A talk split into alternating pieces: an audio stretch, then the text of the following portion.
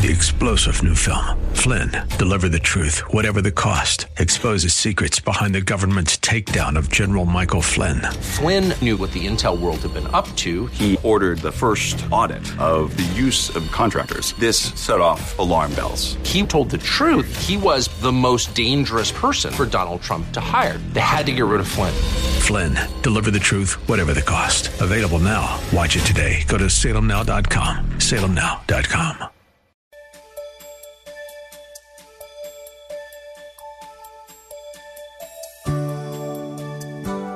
Thank you for joining us. God loves His children. He protects, provides, guides, forgives, and so much more. Therefore, He deserves our trust, praise, glory, honor, obedience, and so much more. Yet we often grieve our Lord by turning from Him to do things our way, rather than turn to Him in obedience. And what does God do?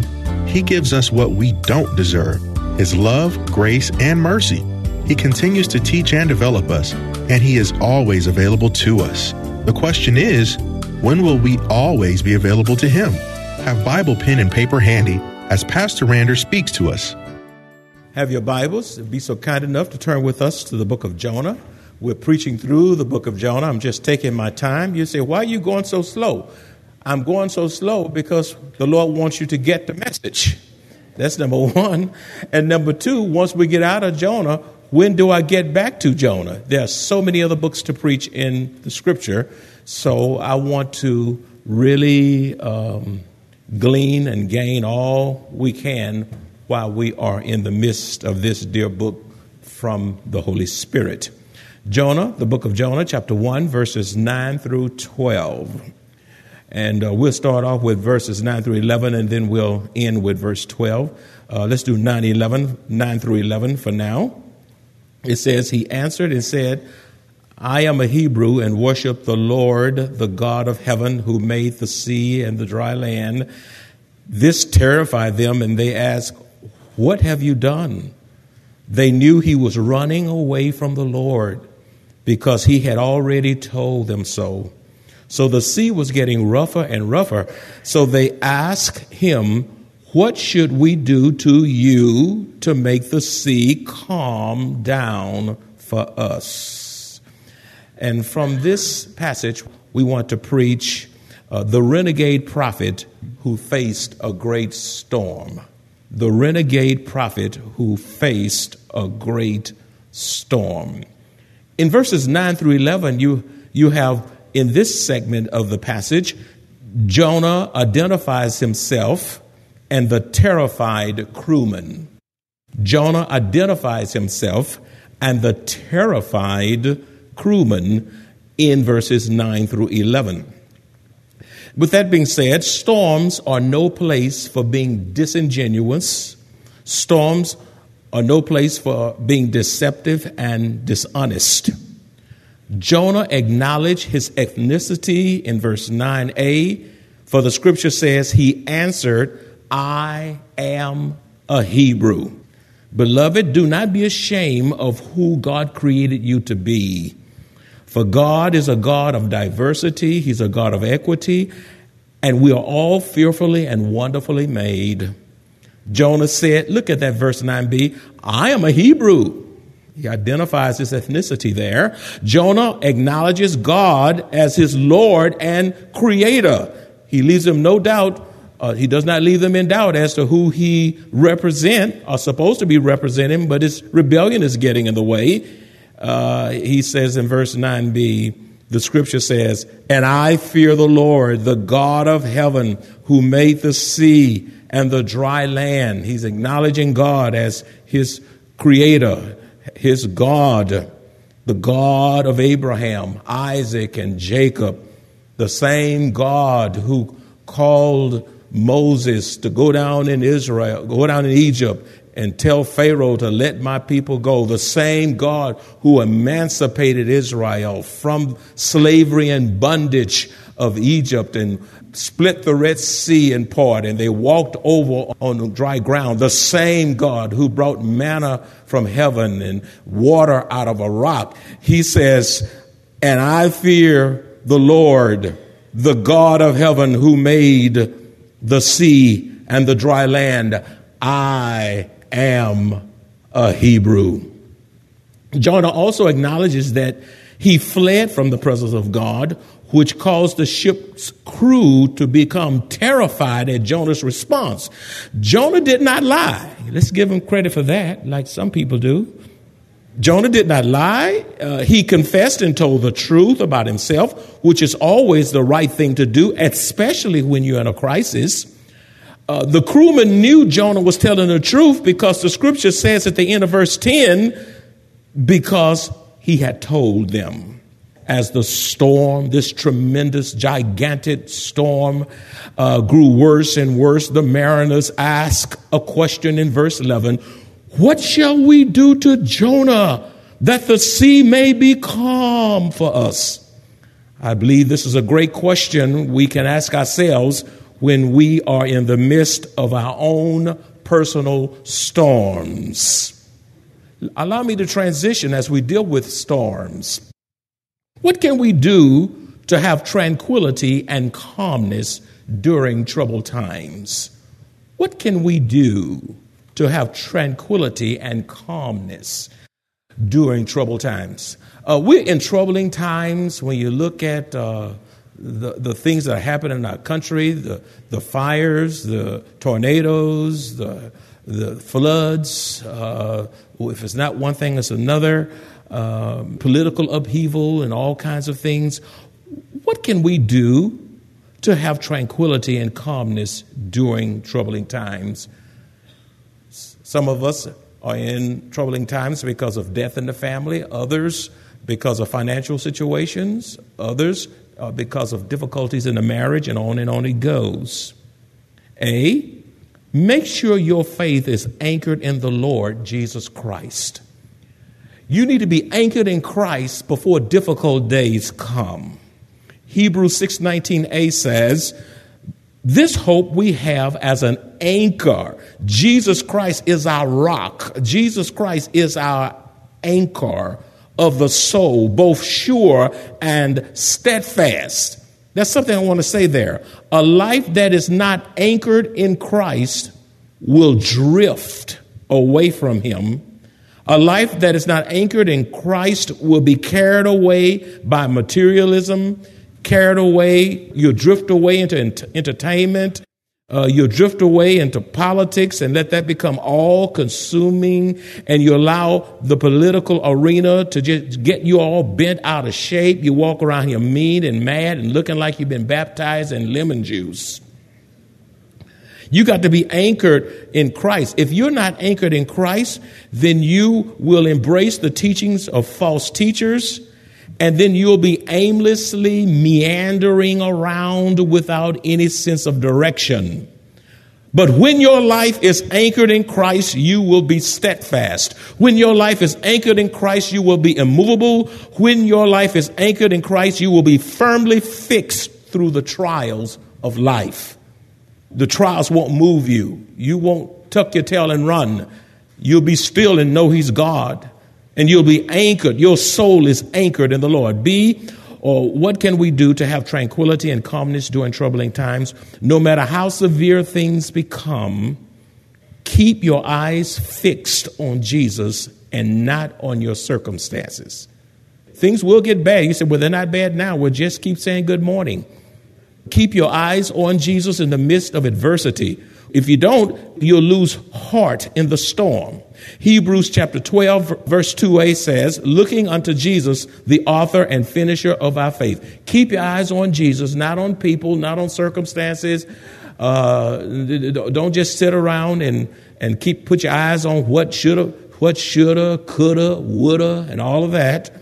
When you begin to look for anything other than Christ, look, when you begin to look for anything other than Christ, through the challenges of life, you are destined to be disillusioned. When, you, when your eyes no longer fixed on Christ, you'll become disappointed, you'll be deceived, and you'll become discouraged. People will let you down. Things will let you down. Only what you do for Christ will last. He sustains. He's forever God. Therefore, you can weather any storm that intrudes into your life if you only keep your eyes fixed on the Lord Jesus Christ. See, continue to trust God and wait on Him if you want tranquility and calmness through troubling times. Continue to trust in God and wait upon Him.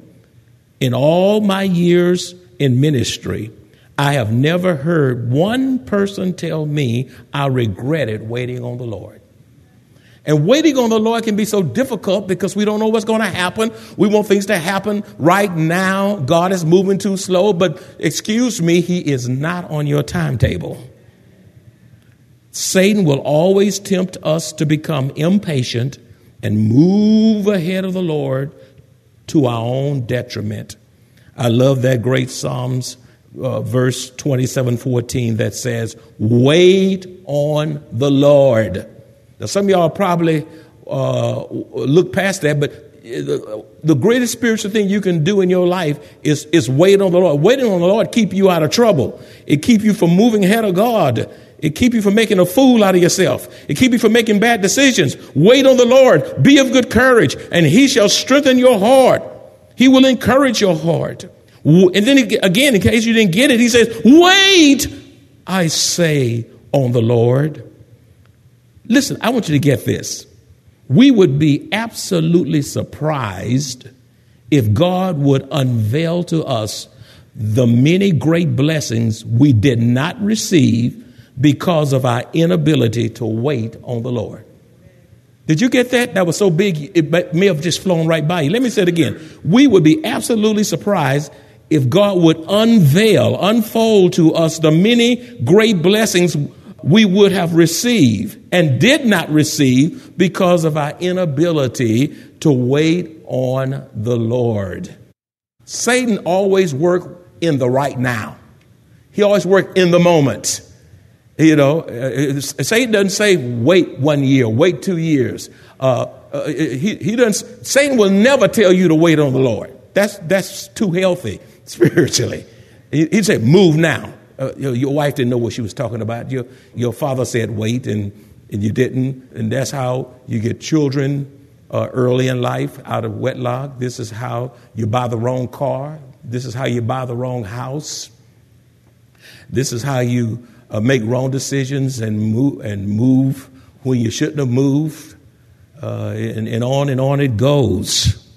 My friends, I never heard anyone tell me in all my ministry I regretted waiting on the Lord. D, if you are responsible for the turbulent times in your life, repent and cry out to God for deliverance. I want you to get it again. If you are responsible for the turbulent times in your life, repent and cry out to God for deliverance.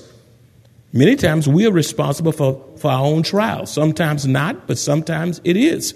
Uh, Psalms 34 17 says, The righteous cry out, and the Lord hears and delivers them out of all their troubles. There are no troubles that God can't deliver you out of. There's nothing too hard for God, wherever you are in life. And we can make a whole lot of trouble for, for ourselves, but you can't make so much trouble that God can't deliver you. I'm so glad God is still in the delivering business. How many of you are glad about that? How many of you have made enough mess that the Lord had to clean up? And then sometimes you don't even say thank you. Psalms 50 15 says, Then call on me when you are in trouble, and I will rescue you. He's rescued me, and you will give me glory. When I rescue you, when I deliver you, when I heal you, when I come through for you, give me glory, give me honor, give me praise. The height of ingratitude is for you to experience God's mighty breakthrough and deliverance and then refuse to praise God, refuse to worship Him in spirit and in truth, refuse to glorify the God who made a way out of no way when there's even when there seemed to be no way, he made a way for you. You ought to go to bed shouting. You ought to be so happy you can't sleep when you know God, only God, could bring you through that particular trial. Let's look at verse 12 now. Verse 12 is Jonah's instructions. Jonah's instructions. The scripture says in verse 12, and he said to them, this is Jonah speaking, pick me up and throw me into the sea, then the sea will become calm for you. For I know that this great storm is because of me. Now, I want you to underline that because you're going to be hearing me saying that throughout the duration of the message. Because to me, that's the theme of the rest of this message. It, it, it, it is a phrase that we rarely say uh, of ourselves.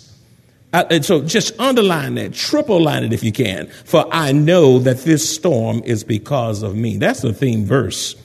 Notice that it was Jonah and not the seaman who instructed that he be thrown overboard to calm the raging sea. That wasn't the seaman, it was Jonah that, that said that. Jonah accepts responsibility for his own sin and instructs the men to throw him into the sea, which would calm the great storm. The theme verse again, verse 12b says, For I know that this great storm is because of me.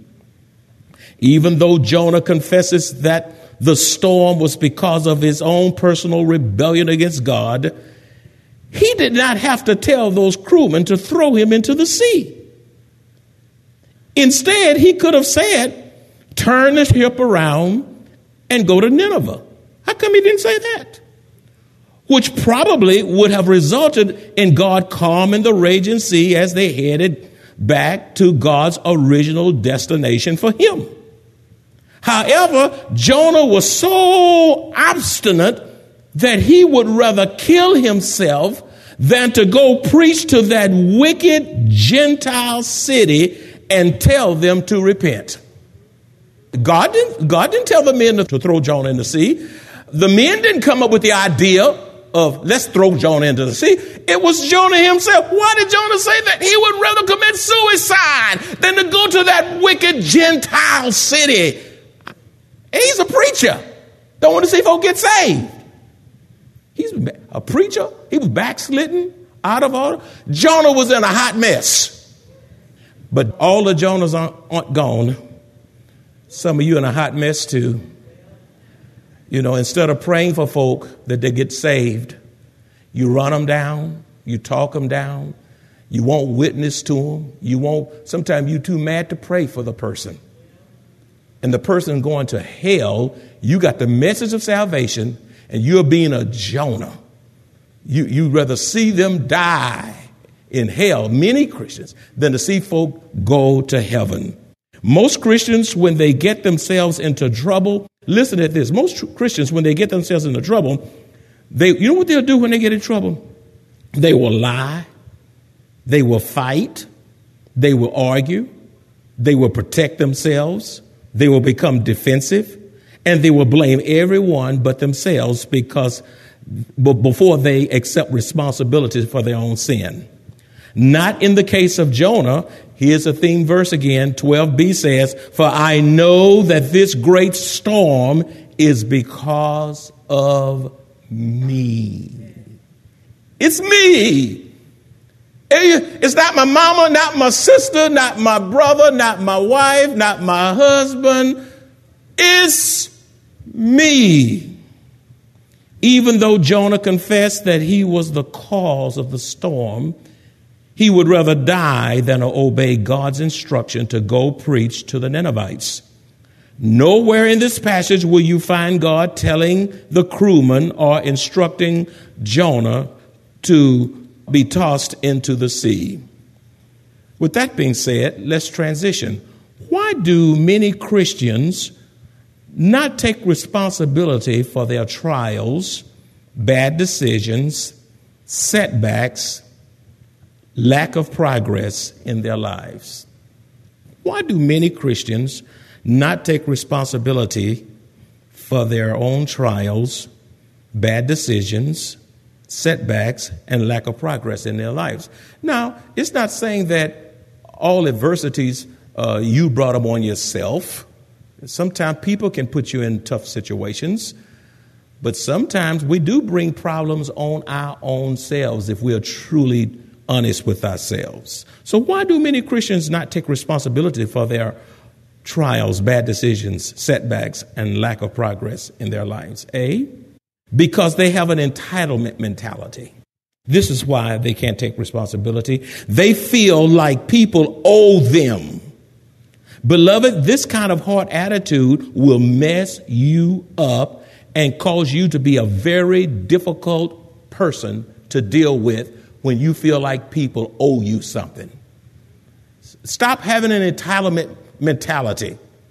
You know, they got all kinds of things going on out there where people just say, You owe me, you owe me, you owe me. You put yourself in bondage when you put yourself in a position saying, You owe me, and you just sitting there uh, sulking over it until uh, they do right by you. And you in your life get all messed up and out of order. Let God take care of you. Besides, the only thing that's owed you is a God sized whipping. You say, why you said it? Because we've all sinned and come short of the glory of God. There's none righteous, none, no, not one. Uh, no, nobody really owes us anything. And you say, well, I paid somebody this, I, this happened, I gave my services to this person, I've been this place, I've done this, I've done that, I've been here all these years, whatever. You owe me! You owe me! No, God pays, God rewards. If you cannot get over your entitlement mentality, you're going to be very difficult to deal with as a wife, a husband, a church worker, a sibling, or whatever. Uh, B, why do many Christians do not take responsibilities for their trials, bad decisions, setbacks, and lack of progress in their lives? Because they take comfort in blaming others to avoid their own flaws and failures. You know, it's like uh, Adam way, way back in the garden. It's that woman you gave me. You know, it's that woman. that blame goes all the way back to the garden. If it wasn't for that woman, you gave me that woman. I didn't ask for that woman. That woman. But he didn't take responsibilities for his own uh, failure uh, because people can't accept the responsibilities for their trials because they uh, take comfort in blaming others to avoid their own personal flaws and failures rather than accept responsibilities for where they are in life. You know? Satan will move you to blame others and even hurt others to protect yourself. That's right. It's all about protecting you. Keeping your failures at, uh, camouflage, your flaws camouflage. See, Wise is the listener. I want you to get this right, every word of this down. Wise is the listener who honestly investigates and hears both sides of an issue before coming to a conclusion. Wise is the listener who honestly investigates hears and investigates both sides of an issue before coming to a conclusion. The Berean Study Bible says in Proverbs 12 13, he who answers a matter before he hears it, this is folly and disgrace to him. Wow. And people always, they'll come up telling you, it could be a husband, a wife, a child, could be a co-worker, it could be a relative, sibling, or whatever uh, when issues come and trials come, they always have a way of uh, defending themselves. And they always have a way of not being able to listen. And what we need are some good listeners in the time of storm people who can listen and hear what has happened to the person who feels like they've been treated with a heightened sense of inequity and injustice. D, a spiritually mature listener will ask the person who feels like they have been treated unjustly, How have you contributed to this issue? A spiritually mature listener will ask the person who feels like they have been treated unjustly. They will ask the person when they go and tell you what's been done to them, Sometimes people go to the church and they talk about others because they feel like they've been slighted and they so gossip and they do all of this because they so wrapped around each other in the church. Instead of telling God, they tell all their friends. They text all their friends. They email all their friends. Guess what he did to me, what she did to me. But I, I rarely hear people asking the question, How have you contributed to this issue? And what are you not telling me that will allow me to better help you through this? What are you not telling me? You know what? People know how not to tell everything. Verse 10 says, This terrified them, and they ask, What have you done, Jonah? What have you done? When people come to you, whether it's a husband, a wife, sister, brother, a child, and a teacher, school, it just goes all over the place. And they begin to come and they come, guess what? And they all mad and they, guess what? blah, blah, blah, blah, blah, and blah, blah, and they won't talk. Just be quiet. Ah, blah, blah, blah, blah, blah, blah, blah. Oh, you and they did this, and they did this, and I was doing this, and they didn't accept this, and they did and I, and, and when they get, when all their steam run out, look at them with gentleness and kindness. I'm just making up a name. Now, if your name John, I'm not talking about you. John, I want to know what have you done?